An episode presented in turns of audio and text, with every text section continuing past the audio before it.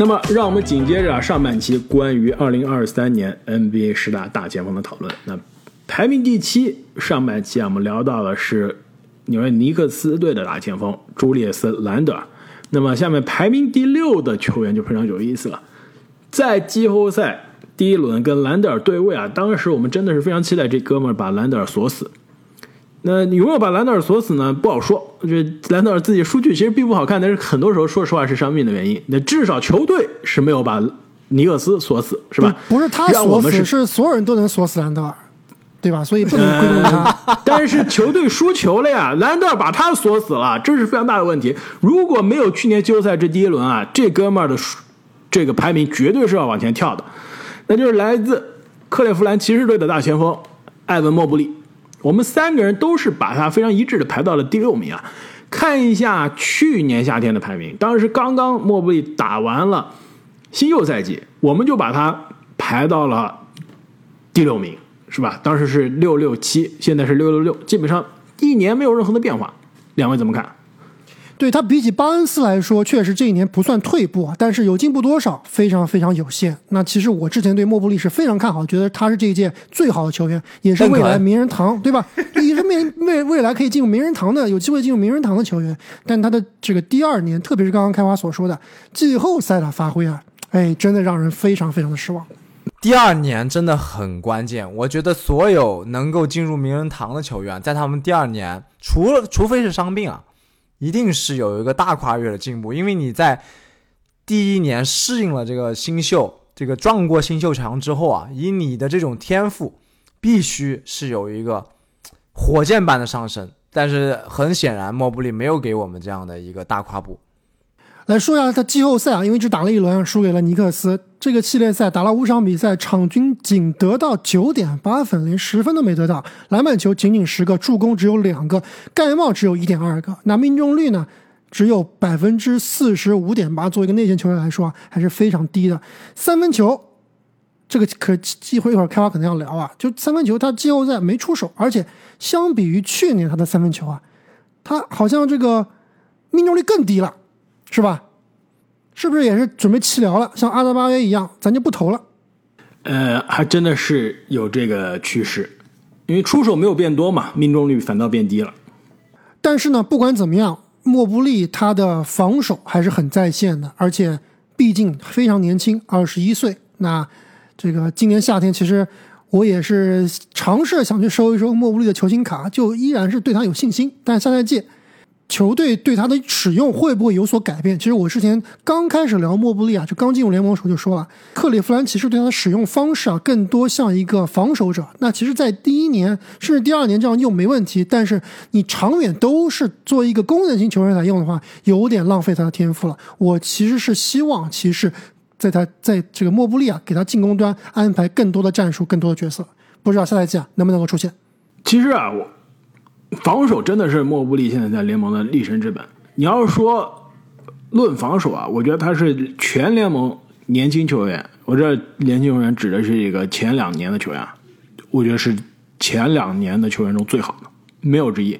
去年你让我如果投最佳防守球员，我当时是把莫布利放入到我的前三的，而且最终呢，莫布利也是进到了 NBA 整个赛季的常规赛的最佳防守阵容的第一阵。而且他在最佳防守阵容的一阵的投票中是排名第四的，就真的是联盟已经大家认可了最好的防守球员之一。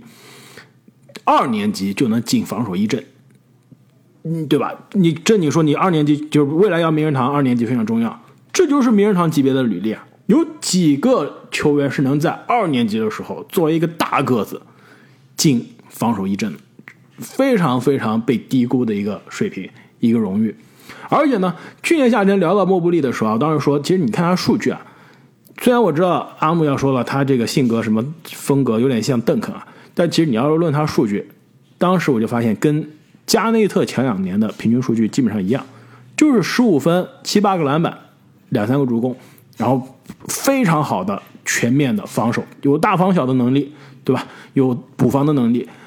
那现现在看来，这个因为他二年级数据没什么成长嘛，继续是 加内特前几年的这个这个表现。但关键是加内特啊，你要是模仿加内特的这个成长轨迹啊，加内特也算是可以说是跳跃的比较慢的，从第三、第四、第五个赛季之后才开始成为了这种二十加十甚至加五的机器。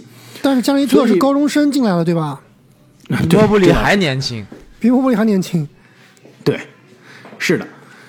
所以莫布利未来我是看到我是看到很多很多很多希望的，但是的确，今年的这个季后赛的发挥，其实让我是有一些失去了一点点的信心。但是这更多是骑士队全队的问题，对吧？你不是说骑士队全队打得好就莫布利拉胯了？其实你看骑士队的内线防守双闸，两个人都是被对面打的网。而且今年夏天啊，其实骑士队的这个运作还是非常多的。运作的好不好，其实现在也不好说，但最起码是有很多的变化，特别是他这个三号位啊，是来了很多可以用的球员，所以下赛季有没有希望，我们拭目以待。而且呢，我敢大胆预言，莫布利会是我们前十的常客，而且是前十中上半区的常客。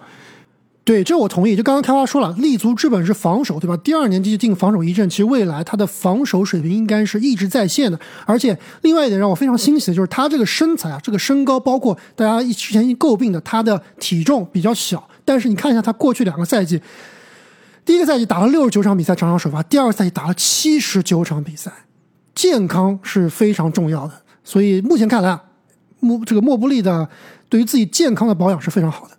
还有一点啊，就是我之前夸沃克凯斯勒的时候说的，他防守的篮球智商高是什么？盖帽很多，但是犯规很少。沃布利其实也类似，但盖帽肯定没有凯斯勒那么多，对吧？场均一点五个，但也不错了。他犯规很少，打四号每三十不一样。对你每三十六分钟犯规不到三个，这对于防守的控制，其实对于犯规的控制已经做到很好了。对，我觉得你讲这个数据很有意思啊。其实我。后来想分析一下，我们之前说，作为一个组织后卫或者做一个这个 playmaker 啊，要看他的失误和助攻比。其实作为一个防守者，特别是护框者，看他的盖帽和犯规比也是挺重要的。没错，你刚刚说这个是，呃，这侧就是大前锋的防守，对吧？我跟你说，大前锋顶级的防守者或者锋线顶级防守者吧，麦克丹尼尔斯，去年每三十六分钟犯规是四点一个，所以他是经常进入到犯规麻烦的。经常管不住自己手，你莫布利两点九个，是不是非常的优秀？包括去年最佳防守球员，一会儿我们要聊到的一个大神，他的这个犯规也是非常非常多。没错，所以啊，莫布利虽然现在才第六名啊，未来可期。明年我们榜单能不能进入前五？我觉得真的是有可能。主要问题，所以开花球星卡能不能买？有没有可能达到加内特的高度？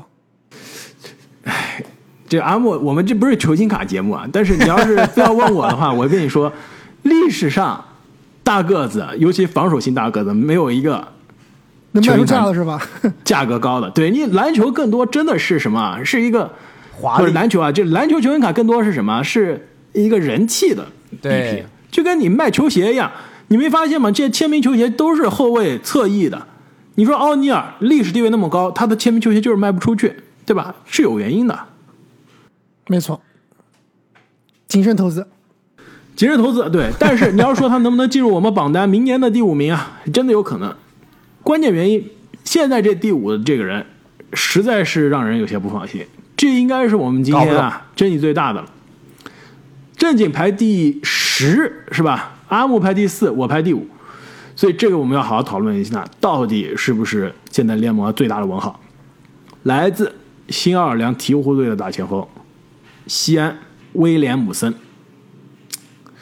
这个西安啊，胖虎啊，实在是太难排了。我看了一下，去年啊，阿木排第五，我排第三，正经排第五。今年正经就我跟阿木的排名基本上跟去年没有什么太大变化，就是基本上前五的水平，是吧？正经，你为什么把排到第十啊？我们先从你这第十的投资呃这个投票开始说起吧。不是，为什么他能前五？我我搞不懂。就是一个三个赛季总共加起来打了不到一百一十场球的人，一百一十场球左右吧。然后体重管理失调，场外麻烦一堆一堆的。就除了我们所谓的带带引号的天赋之外，看我还有什么？我真的看不到，我只看到了下坠的可能。纠正一下，不是三个赛季一百一十场球，是四个赛季四个赛季，对，四个赛季，更差。就平均每个赛季三十多场球吧。你们凭什么觉得下个赛季他能王者归来，打五十五场球以上，带领球队冲入季后赛？这个是前五的标准吧？我觉得是这样子啊，就是刚刚这你说的没错啊，过去四个赛季打了场次不超过一百一十场，上个赛季打了二十九场，前一个赛季赛季报销，两个赛季一共打了不超过三十场比赛，确实这个问题很多啊。但他只要上场，他就是联盟大前锋前三的水平，对吧？你就如果说上赛季胖虎打了六十场比赛，我这个赛季毫无疑问会把他排到第三，第三名，对吧？没问题，第三名，第三名没没问题，肯定没问题。是吧？而且我给你补充一下，阿莫，你跟我想的思路是一样的。我们基本上就是相当于这个是一个呃这个财务模型嘛，对吧？你要先建一个基线，然后开始做一些假设，最后去给他折扣嘛。你这样想，胖虎去年打了二十九场比赛，球队是十七胜十二负，一度是西部第一。而且你就算是十七胜十二负，你胜率换算一下，是跟第三的最后常规赛第三的国王是基本上一样的。就是说，如果胖虎打整个赛季，球队是西部第三，他打的比赛的数据是二十六加七加四点六，还有一点一个抢断，零点六个盖帽，对吧？命中率是我们今天大前锋中的遥遥领先第一名。就这样的数据，球队是西部第三，那肯定是大前锋的。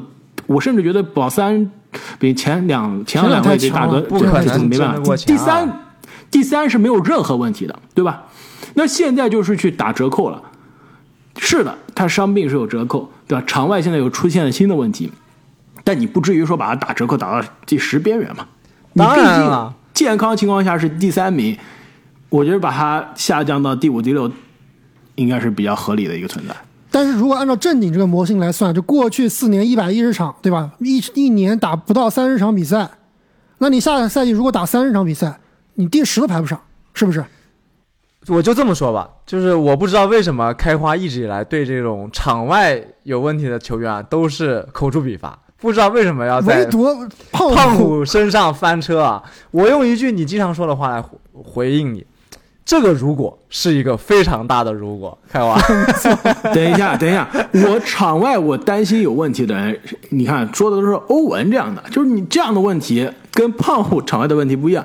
你唱胖虎场外的问题是什么？就是下半身的问题是应该问题不大是吧？私生活上半身的问题比较大，对你上脖子以上的问题就更大了，对吧？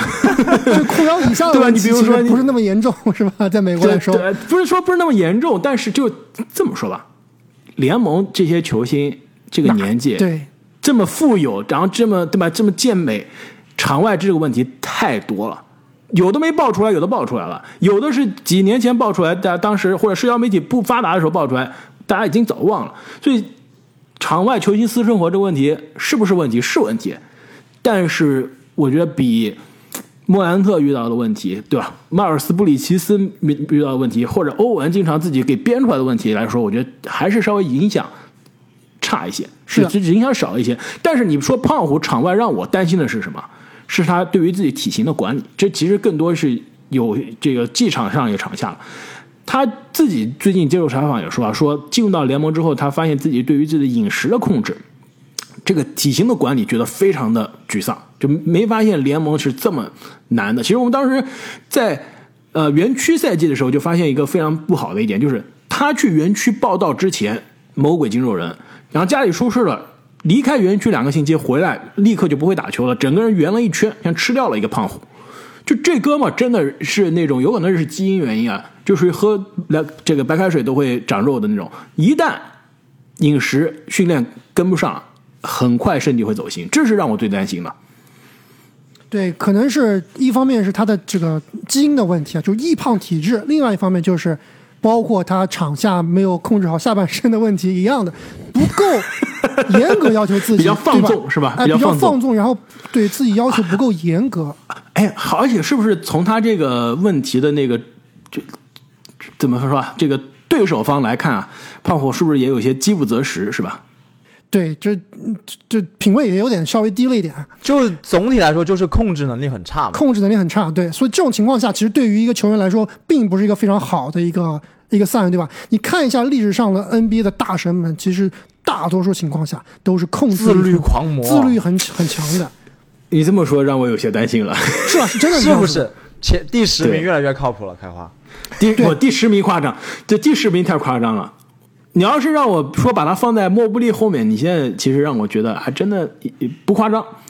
主要是啊，就是他这个现在这个心理成熟度让我有些担心。就是之前选秀大会那期节目，阿木说把文班跟现在年轻人相比啊，谈吐举止，包括文班的场外的爱好啊，喜欢听的音乐，喜欢吃的饭，你感觉真的是成熟。你相比一九年双雄，对吧？现在一九年年双雄的这个新秀合同都打完了，按道理你也算是 NBA 老将了，不是说老将，也是 NBA 的这个当打之年中年人了。一九双雄现在心理成熟度真的是比不了。我觉得相比于莫兰特、胖虎，可能更让我担忧。就莫兰特可能就是需要一个人去崩敲他一下，让他真正理解到，哦，这个联盟是这么个回事。然后你这个做了一些举动是非常非常不正确的。就比如说今年夏天灰熊的一些操作，引来了斯马特，引来了德雷克罗斯。那对于莫兰特这个加以指导啊，思想上加以稍微的指导一下，可能就会扭转。而且因为我们知道莫兰特真正性很强，而且场上呢也是啊、呃怎么说呢？不是非常想赢球，对，非常想赢球的，非常专注于篮球的。那胖虎可能就真的不太一样，就是刚刚说的控制力很差。那有没有可能就会自暴自弃？真的有点难。或者这么说吧，正经回答你这个问题啊，现在排第五是不是我跟阿木就像现在这个股票一样的，对吧？你是有点透支预期了，它这个市盈率，对吧？我们是给它的太 这个太高的这个市盈率，有没有可能有？就是有一些对待它这个有些透支预期，毕竟我们是一个主观的判断，判断它下个赛季嘛。但是我这么说啊，如果他下个赛季真的还是上个赛季这个水平，打三十场比赛就打不了了，那可能真的是我们以后对于胖虎啊，就我们这个模型它这个折扣率就要改了，是吧？就有很很有可能我们以后给胖虎就不可能这么高的期待了，真的是要往对，今年绝对是是我这里最后一年把他排进前五了。如果今年再出现同样问题，明年我不想在这个名单上听他的名字。对，不想再原谅你一次已经是在这个口碑崩塌的边缘了。其实啊，我跟你说，这个大前锋跟中锋非常有趣，因为看完中锋的排名，尤其我们跟你们聊完啊，这个头部我都发现哇，中锋的这个排名感觉是很多大神在添砖加瓦。我发现大前锋你越到前面啊，其实从胖虎开始，就是感觉头部的这几哥们年纪都不一样，但是感觉都在口碑崩塌的边缘，大多数啊都是快到口碑崩塌了，就看后面是怎么样挽救了。排名第四，又是一个联盟曾经的一号顺位的状元。也是口碑崩塌的边缘。没错啊，这是我说的吧？来自明尼苏达森林狼队的大前锋卡尔·安东尼·唐斯。这个唐斯是去年因为戈贝尔的加盟呢，是排到了大前锋的位置啊。我看一下唐斯在我们的这个榜单上的排名啊，从一九年到二一年都是中锋，一九年中锋第四，二零中锋第三，二一中锋第三，然后排到大前锋之后呢，去年是大前锋的第三名，今年是大前锋的第四名。其实说说实话，他现在这个大前锋的三四名跟之前中锋的三四名比，真的是有本质的区别。那时候真的是，尤其那两年啊，中锋第三的时候，前面是约基奇、恩比德、唐斯，真的是差距他们没有那么夸张的，不是说一个档次，但绝对是几乎是咫尺之遥，都是我们当时把它划为了一个类型，就是这种全能型的超巨大前锋的档次，把后面就阿德巴约阵容了。对，就你说嗯跟前两名差距大不大吧？可能还有一点点大，但是他这个第三名应该是一个独一档的存在，后面威胁他的人非常非常少。但现在呢，你再看看是不是时过境迁了？那么唐斯呢，在去年戈贝尔加盟之后呢，是场均二十点八分、八点一个篮板、四点八个助攻、零点七个抢断、零点六个盖帽啊，场均两点一个三分球。那其实依然呢是大个子中联盟中最好的三分射手之一。但是不得不说啊，戈贝尔的到来导致他的这个得分啊、篮板啊，甚至投篮的效率都有所下降。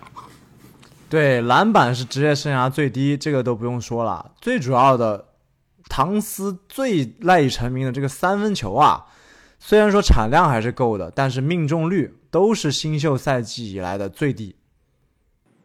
而且最可怕的是，他上赛季只打了二十九场比赛。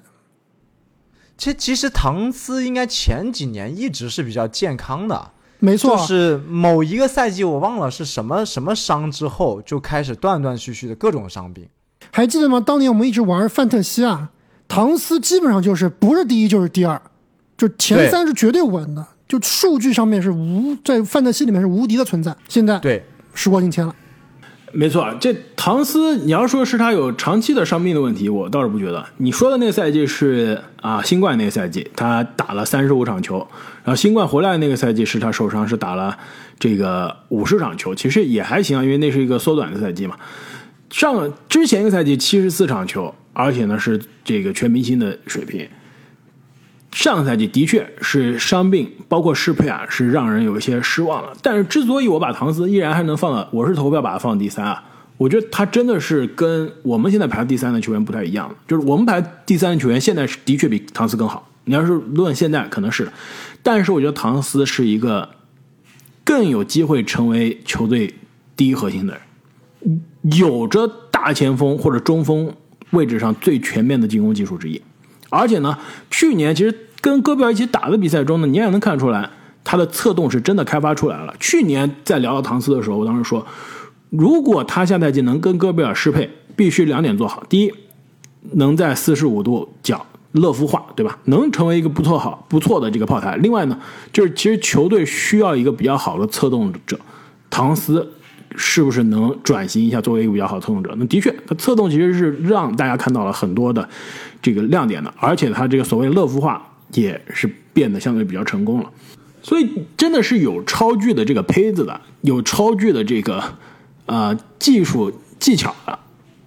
我觉得啊，缺的可能更多跟这个胖虎有点像的，就是场外或不是说场外吧，就更多是心智上的这种好胜心。不是的，我觉得唐斯现在问题越来越大了，就他最近的一些各种各样的言论啊，让人非常听起来非常非常的捉急。就从最开始就是说他是历史上最好的大个子射手，从那时候开始就有点脑子不太正常了，后面就越来越语出惊人，是不是？所以我觉得他的问题可能是从下盘转移了，往往上面走了，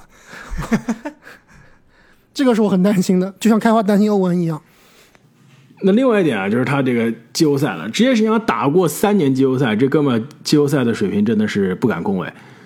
这分别是啊，场均十五分、二十一分、十八分，这跟他之前场均得分相比，季后赛基本上每年都是消失的状态。所以啊，你要是让我说啊，对于森林狼也好，对于唐斯也好，最好的出路、最好的剧情应该是分手。唐斯如果去一支球队，一支年轻的球队啊，以自己为核心，还是。能回到之前的那种自信心、那种水平的。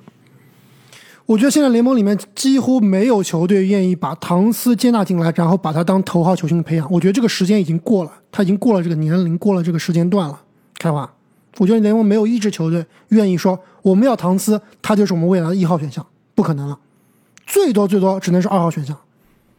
很尴尬，他这个年龄，二十七八岁。而且你的能力呢，又不是那种可以改变联盟格局的能力。是的，我觉得我们现在就把唐斯完全否定，还真的有点对，没有否定，但是不可能是一个球队头号球星来培养了，对吧？一年之前，就真的真的就是一年之前，去年的这个时候还是联盟的三阵中锋呢。对吧？你现在就立刻把他一棍子都打死了，没没有球队愿意要了，这完全。我不是说没有球队愿意要，是没有球队愿意把他拿进来，像你刚刚所说的，当当家球星来培养了。他有很有可能再打两年就要变成那种，哎，争冠球队需要，就比如说像凯尔特人要波尔津吉斯这样的情况是会出现的。但你比如说要魔术队把他弄出来，然后把他放在班凯罗的培养顺序之前，我觉得是不可能的。就甚至说你刚刚你之前聊过的，想用利拉德去交易。我觉得唐斯去了那支球队，他也不是球队的头号培养对象。这倒是毕竟球队不一定，就是说交易来他的球队不一定有更好的年轻人，但是更年轻。对他的资源不会那么多了。就比如说你班凯罗是不是比唐斯更好？那肯定没有，但是比唐斯更加年轻。对啊，他的未来上限就最起码有机会嘛，是吧？就跟你买这个说的什么这个股票的 option 一样的是吧？对，没错。所以真的有点尴尬，唐斯。说实话，我觉得还是得靠自己，对吧？你下赛季自己跟戈贝尔好好搭档，然后呢，少去动那些歪点子，什么我是历史最强射手，什么我和贝弗利当年进入季后赛比丹佛掘金夺冠还要令人这个惊讶 impressive，这这话这些东西别少想，少搞些虚头巴脑的，认真打球。这唐斯、胖虎啊，这前五两个口碑崩塌边缘啊，真的也是下赛季有可能就是我所说的十字路口了，对吧？打得好还有机会，我们继续给你前五的这个位置；打得不好，很有可能我们以后就真的没有办法给你前五的位置了。排名第三，可能有可能是前五中啊，还是没到这个口碑个人的口碑崩塌，但是好像球队的口碑正在崩塌，是吧？那就是来自灰熊队的大前锋小杰伦·杰克逊 （J J J）。那么上赛季啊，小杰伦·杰克逊是打出了职业生涯的最强一年，得分、篮板、盖帽职业生涯最高，联盟的盖帽王，进入全明星，并且是最佳防守球员，也是我说的这个一点五双一点五大神，全联盟双一点五大神中的最强典范。二十三岁的年纪啊，基本上已经是做到了自己这个位置上自自己这个模板上的最好了。其实这些都是成功的，失败的一点呢，就是球队首先这个球队在赛季的末端到了季后赛的时候，完全是跟赛季初或者几年前有些不一样了。这个球队最后的这个崩盘啊，也是让人有一些觉得遗憾。毕竟之前的这个势头满满，而且是励志的故事，对吧？这种团队球队、年轻球队，大家打的是这种快乐篮球，非常好。那现在很多时候，灰熊变成了联盟一个有点这种负面形象的感觉了，对，但这其实跟杰伦·杰克逊自己的本身啊关系不大，因为没错只开花你也了解杰克逊很早了，而且你也是投资过他的球星卡。我是灰熊球迷，而且我线下也是听灰熊的一些，比如播客啊，看灰熊一些采访啊。那杰伦·杰克逊绝对是一个典型的好好男孩，好大邻家大男孩的角色，非常的幽默，非常的风趣，而且呢，这个私底下也是不像莫兰特啊、迪隆布鲁克斯这样是那种刺头，这个是非常好相处的一个球员，而且刚刚开花说了，是这个这个赛季，不管从数据啊，不管从场上的影响力来说，全面的增加。那在球队的地位也是越来越高。下赛季，而包括去年的季后赛，虽然莫兰特啊这个打得不好，这个杰伦杰克逊啊季后赛打得还是非常不错，场均十八分，有七点八个篮板，有场均两个盖帽。那在这个灰熊队啊，其实作用是非常明显，特别是在亚当斯不在的时候啊，他的内线抢篮板的这个，之前我们说也是他一个短板，也是有所提高的。所以我觉得下赛季啊，杰克逊的发挥，等等一下，有所提高是啥？有所提高，从五个变成六个吗？从从五个变成八个啊，对吧？因为之前他不是是不想整个篮板的，他整个赛季是场均六点八个篮板呀，对他，季后赛可以场均达到八个篮板，七点八个是有进步的。好厉害！对，这对这就是他那个短板嘛，因为他是一个这个喜欢在外面飘的一样这样一个打法的呃内线，所以篮板球确实是他的一个短板。那下赛季，特别是在莫兰特前二十五场不能打的情况下，他和贝恩应该要承担起球队的进攻的主要责任。所以下赛季数据就只要保持健康，数据绝对会很好看。而且这个之后我们聊三十天三十队啊，我也会更多来给大家分析分析灰熊的前景。就是总体来说，我对下赛季的灰熊是非常看好的，非常非常看好。所以下赛季战绩我觉得也是有保证的。没错，我这个我也是比较看好杰克逊延续他的状态，尤其是防守端啊，因为我觉得他们外线有可能是换来了一个更好的防守者，这个压迫力会导致他在内线的这种补防啊更加的得心应手。而且，再补充一下，杰伦·杰克逊他上赛季啊，去年被我们排名的时候比较低，更重要的是当时是夏天受伤了，这归期其实是有些未定的。对，而且参考他之前受伤的情况，都是说小伤，结果一养养到了全明星，是吧？养到全明星之后，三四月份，我们当时担心是不是又是一样的情况，结果火线复出，而且是神速复出，没有人能想到，所以这一点也是非常的意外。我们当时非常的保守，连阿木作为这个杰伦杰克逊的信仰粉，也只敢把他排到第十啊。那结果真的就回来的非常的早，完全没有影响自己拿到职业生涯最好的一年。所以从这个角度上来看，是不是之前我们对他的这个玻璃人属性、伤病的属性也是不用担心太多了？呃，不好说。对他这个脚脚部的伤势啊，一直都是存在的，所以只能说伤病啊，一个赛季能打到六十场比赛以上，我觉得就非常好了。你要指望他每个赛季打像莫布利一样的打八十场、七十五场，有点难。最后我还想问一下安沃，我知道你看杰克逊的这个比赛比较多啊，就是他你刚刚提到的犯规的问题，他每三十六分钟的犯规，其实从新旧赛季或者前三个赛季以来啊，其实是现在变好了。之前是五十呃每三十六分钟五点二个、五点一个、五点九个，现在是过去两个赛季一样四点六个，就是不是说非常优秀吧，但是已经比之前有所进步了。你觉得他对于犯规的控制能不能再更进一步？其实之前几年的时候，他基本上真的很多时候不在场上，不是说他打不了，就真的就是场均打不了三十分钟，不是因为他打不了三十，不行，是因为他他就是犯规麻烦上不。了场。对，你觉得他这方面能不能有所提高？嗯，有点难。我觉得他这个防守确实比较喜欢去 gamble，对吧？比较喜欢去赌，比较喜欢这种飞身大帽。那这种情况下就是容易犯规啊。而且看裁判的这个吹罚尺度啊，因为你开头提到了灰熊现在口碑啊、有有点差，是吧？那我觉得这个也有可能会影响到裁判对他们的判罚，因为你大家都是坏孩子，然后都是动作比较大，可能裁判就会针对你。聊完了排名第三的小杰伦·杰克逊，排名第二的大前锋，也是去年啊《灌篮高手》排名第二的大前锋，来自菲尼克斯太阳队的凯文·杜兰特。这个口碑不能算崩裂吧，只能说人气下滑。我觉得杜兰特的口碑啊，很难再继续崩裂了，已经已经崩裂过已经很差了已经崩过一次了。然后呢，其实如果他不夺冠，也很难往上上升了，所以相对比较稳固啊。口碑崩裂，说实话有些夸张了。但是就是他想要在布鲁克林完成的事情，当年立下的豪言壮志，现在看来是不可能了。而且呢，离开布鲁克林，包括布鲁克林自己组的这个超级球队，最后的分崩离析，就是这个超级球队的口碑崩裂，其实也是影响杜兰特的职业生涯的。为什么？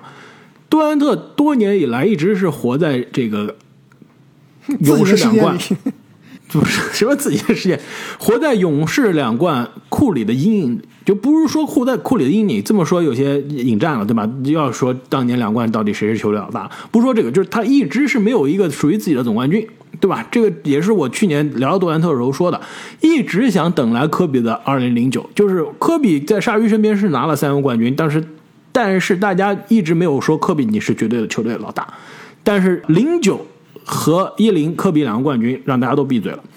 杜兰特想要的是一样的结局，一样的故事，但是到了布鲁克林没有成功，而且这个三巨头或者两巨头的实验，现在看来是非常失败的，而且再一次让大家看到了你当年为什么离开雷霆，为什么选择加入一支已经组好的超级球队才能夺冠。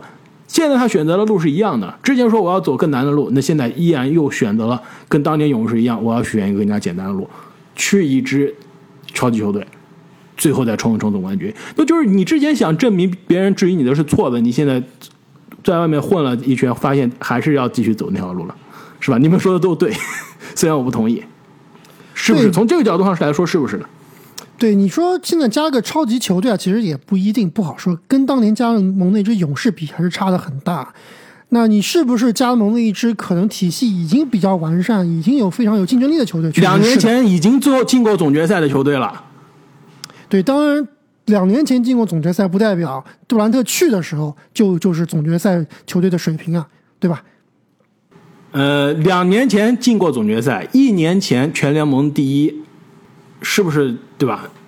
所以常规赛第一嘛，也是两年前常规赛第一啊，上赛季不是第一啊。对啊，一年前是就是杜兰特加入前的一年啊，是常规赛的战绩遥遥领先第一啊。就这些是我所谓的 这个口碑崩裂啊。我我觉得负面的一开始讲其实并不合适，但是我觉得已经讲完了。正面的来说，杜兰特上个赛季依然是联盟最好的大前锋之一。甚至是最好的一个杜兰特进攻效率。对，没错，依然是联盟最无解的进攻手，甚至是没有之一的。一八零俱乐部，而且是这个历史级的恐怖级的一八零，百分之五十六的投篮命中率，百分之四十点四的三分球，百分之九十一点九的罚篮，就这个投篮的效率已经达到了几乎不可能的存在。另外呢，勇士那几年的杜兰特联盟顶级防守又回来了，一点四个场均盖帽啊，他这个场均两个三分球，一点四盖帽，就差零点一个盖帽就成为这种双一点五大神了。你想想看，双一点五大神都是什么样级别的？都是刚刚讲说的小杰伦·杰克逊啊、波金吉斯啊、迈尔斯·特纳、布鲁克·洛佩兹这样的。你像杜兰特这种场均将近三十分的人，还能成为双一点五大神，这不是闻所未闻的？依然是联盟一线的得分手，但是呢，防守上、进攻上依然是非常的全面。更关键是，这个年纪了，三十五岁了，在布鲁克林最后那一段时间，还是有的时候不得不他顶着中锋，是吧？顶着护框的任务上。包括在太阳啊，我觉得很多时候因为艾顿太菜了。他顶到五号位，甚至是让他的能力是一个最大化，就是真的这种超级全能的超级球星，他真的是无所不能。即使让他打一个不熟悉的位置，他可以给你开发出更多的意想不到的这种能力。但是还还是这个年龄啊，真的摆在那儿了。他已经连续三个赛季出场数都是非常的这个令人担忧了。上个赛季总共也是只出场了四十七场。下个赛季，整个太阳可以说都不是以健康而闻名的这几个球星，对吧？除了布克可能稍微好一点之外，哦，艾顿，艾顿算不算艾顿球星？不是球星，你搞错了啊！对，所以常规赛肯定季后赛是没问题了，排名先打一个问号，然后到了竞争更加激烈的季后赛，需要防守的季后赛，最后能达到什么高度？其实这个是对杜兰特最后的疑问，因为普普通通的奖项已经对他不产生正任何正面的这个影响了，只有总冠军了。对，其实杜兰特最近在推特上也是非常的活跃啊，也是经常跟网友对线，而且对线比以前更多了。那其实最近吵得比较沸沸扬扬的两个话题呢，就是一，杜兰特说，这个有球员有球迷啊艾特杜兰特说，啊，这以后赢球呀还是需要靠防守的。然后我们经常也会说这句话，赢球拿冠军靠防守。杜兰特就回应说，你错了，bro，赢球靠的是进攻。那这个不知道两位怎么看？另外一点就是杜兰特说，这个。没有人能够在历史上，没有人能够 stop me，没有人能够防住我，没有人能够阻止我，能够阻止我的唯有我的伤病。那从过去的几个赛季来看，这个伤病确实是像对您所说啊，是个大问题。所以下赛季我对杜兰特的出勤率也是这个非常堪忧的。我觉得能打六十场就已经非常非常不错了。我我给杜杜兰特他自己夸自己这个话，要稍微加一个前提条件，就是没有任何一个人。能够锁死我，我觉得这个我是非常同意的。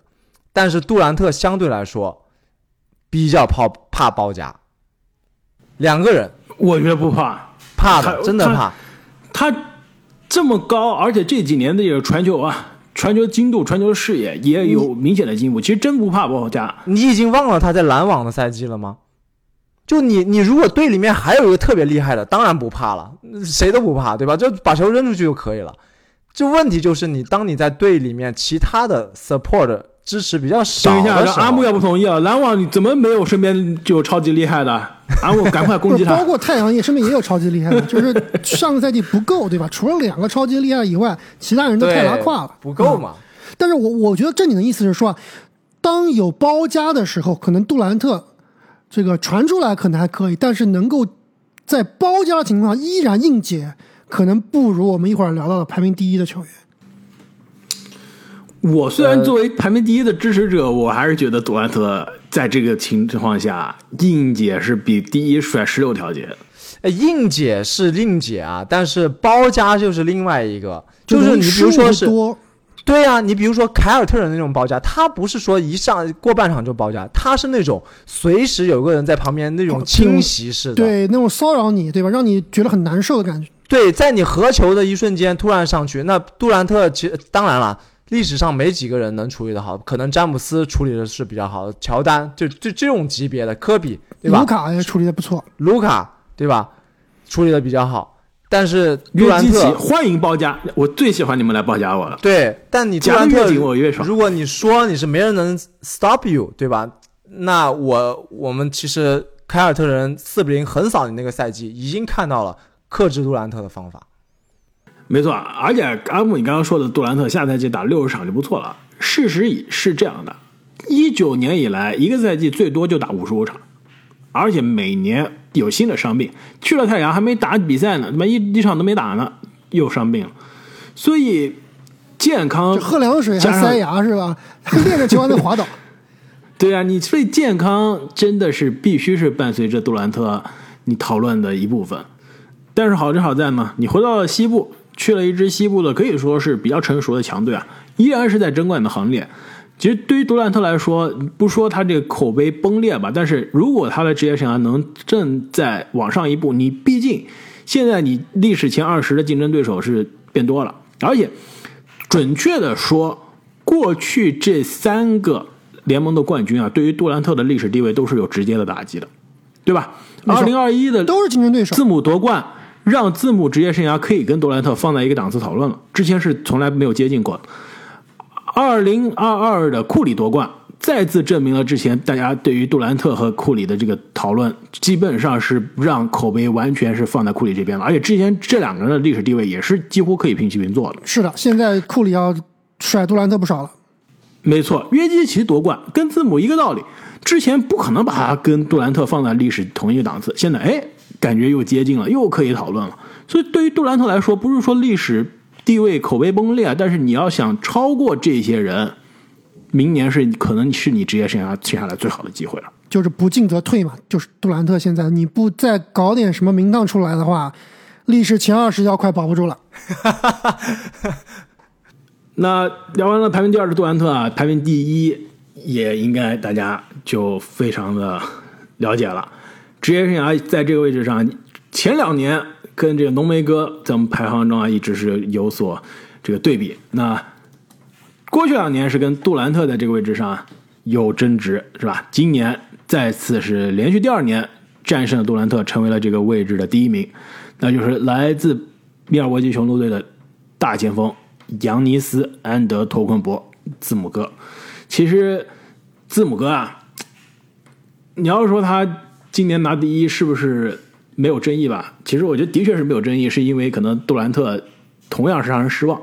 但是你要说这个，我刚刚说的前五口碑崩裂理论啊，字母有一点这种趋势。就他不是口碑的问题，对吧？因为他场下没有任何问题，甚至是最近字母区的这个中国行啊，也是让很多中国球迷重新认识了字母哥，是一个非常好的一个中国行。对阳光大男孩，真的是阳光没有架子。就这个，这再回到我们之前聊的这个文班亚马事件，就是如果说那个保镖是字母哥的保镖，我觉得不会出现这样的问题，对吧？就是你字母哥他这个形象就是非常非常亲民的，那文班可能还是跟这个有点球星的架子，有点那样子，对吧？那字母哥有点那种超模的感觉。对，就是有那种巨星的架子嘛。字母哥是完全没有巨星的架子的，对，场外一点问题也没有，但是场上包括未来的前景啊，确实让人有一丝丝的担忧。不是一丝丝的担忧，我是有两丝丝的担忧，真的。我们一直说老生常谈嘛，就是字母哥的投篮问题。其实前几年呢，我其实跟很多人的想法一样啊，就是说字母哥你就使劲练，对吧？你这个这么努力打篮球的一个人，应该是可以练出来的。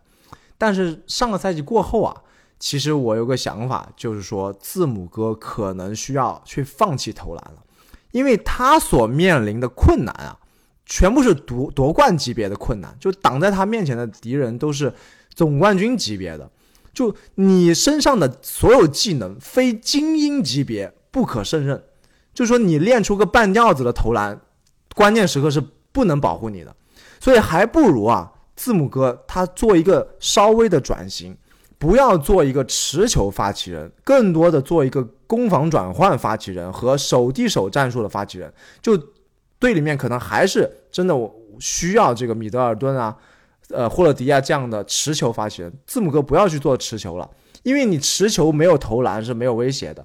他更多的多从三分线发起那种手递手，包括跟之前跟洛佩兹打得很好的那种内传内，打这种战术去做一个蓝领大当家，我觉得这是他未来的定位。蓝领不是肯定不是蓝领打引号的蓝领大当家，就是因为他是不能硬解的，对吧？不呃不能投篮硬解的。我我猜啊，开花这个不是一丝丝的担心，应该有，在我这里应该有三点吧。我觉得开花更担心是另外两点。刚刚这里说到了这个技术问题啊，可能是到瓶颈了，很难再提高了。我感觉开花可能更等一下，更技术瓶颈，我继续再说一下，技术瓶颈是这样的，技术瓶颈就先说投篮，这投篮的确是，但不是我最担心的，对吧？投篮的问题是什么？就是首先他三分球这一年是有所退步的，就是三分的命中率现在是降到了百分之二十七点五，然后每场进零点七个，这是过去四年是最低的。那三分球是有退步，罚球也是有退步。其实去年看到了他罚球的这个进步的趋势啊，百分之七十二，那今年百分之六十四，回到解放前了。就是他投篮是有所退步，而且更重要的是呢，之前两年看到他的这个非常不错，已经相对成熟的中距离没了。就之前两年他的中距离基本上是百分之四十二、百分之四十，去年是百分之三十五。就他这中距离其实投的更多，但是投的不准了，这是让我有担心的，就是技术上的。而且呢，这也导致你所说的，就是外线持球硬解解不了。到了季后赛你就发现了，只能硬凿啊，就凿不进去就完蛋，凿不进去你让他持球往里硬解啊，很多时候就是失误，或者说这个进攻犯规，或者呢被对面建墙。现现在大家防字母都知道都要建墙，卡住了，处理不了球，失误了。对，所以我说的这这三点 concern 三点担忧啊，我觉得开花可能更担忧的是另外两点，我不知道说的对不对啊？另外两点担忧，一个是字母哥自身的伤病隐患，年龄的这个增加所造成的伤伤病隐患，因为他今年夏天好像又做了一个可能一个小小的手术，可能虽然影响不大，但我觉得不肯定不是一个非常好的兆头。最大的担忧可能就是雄鹿队的资源配置，身边的队友够不够强，够不够帮助字母哥。刚刚正经说的，对吧？你就少打持持球，让让米德尔顿和霍勒迪打持球。你你确定让米德尔顿、霍勒迪打持球吗？他们够靠谱吗？对不对？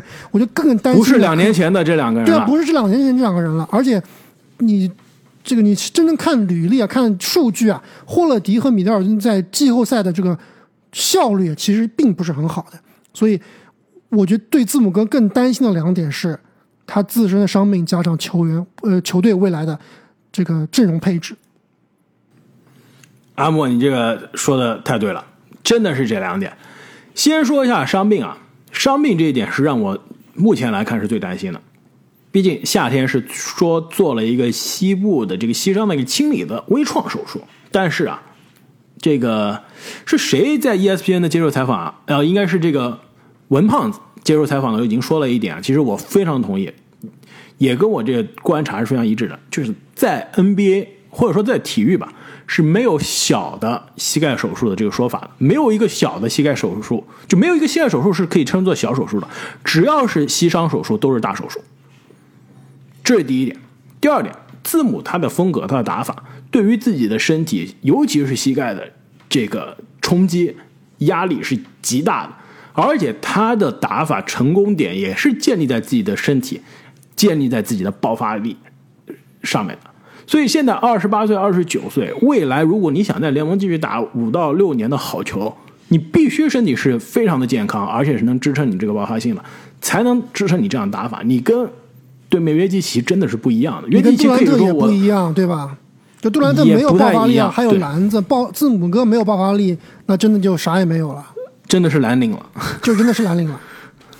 引号去掉对，，所以他的这个膝伤影响比其他球员的膝伤影响更大，而且他的这个膝伤影响，说实话，虽然我非常不愿意发生啊，但是有可能反复的可能性也是更大，因为之前几年已经连续第二年了，赛季打到一半，觉得字母哥膝盖是有不适，那现在今年夏天是终于做了手术啊，希望这手术是做的比较彻底，而且呢，希望雄鹿下赛季可以养一养他，让他是可以缓一缓，对吧？这个常规赛少打一些，到了季后赛再全力冲一冲，这是伤病的这一块。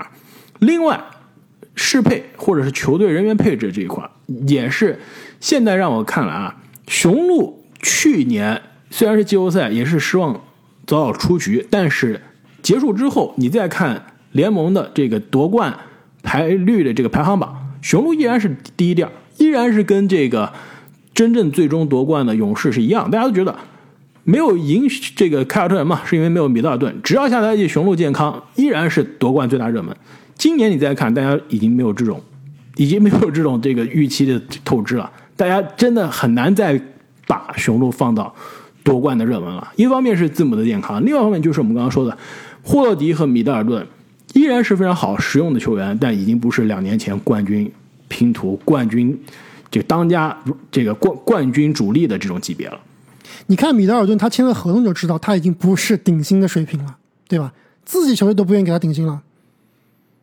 没错，那再关键的一点呢，今年被黑八真的是有一些算得上历史上耻辱，对最崩盘的一次黑八。就说口碑崩裂啊，我刚刚说的不是说字母像胖虎这样场外的口碑的崩裂啊，更多是场上的这个口碑的崩裂。这一个黑八真的是比之前。马刺啊，之前独行侠被黑八是更加丑的。毕竟你输的那几场比赛，无论是执教还是你关键球员对于这个关键球的处理，自己的失误都是可以说是让人大跌眼镜，不可原谅的，应该是。没错。所以下个赛季对于字母哥来说啊，对于雄鹿来说真的是背水一战。我感觉今天这个黑八之后啊。这个雄鹿在二零二一年非常励志的夺冠壮举建立起来的这种口碑，自信有一些一夜就是真的是一夜回到夺冠之前了。为夺冠之前，当时大家都觉得，哎，雄鹿伪强队，这个东部的啊常规赛球队，到了季后赛遇到强硬的热火啊什么之类的就不行了，猛龙啊什么就不行了。真的是那一年夺冠把这些人的脸都打了。但这一次黑八之后啊，被黑八之后啊，感觉这些质疑声又回来了，甚至愈演愈烈。对吧？大家又开始说你那个二零二一的夺冠是不是有水分了？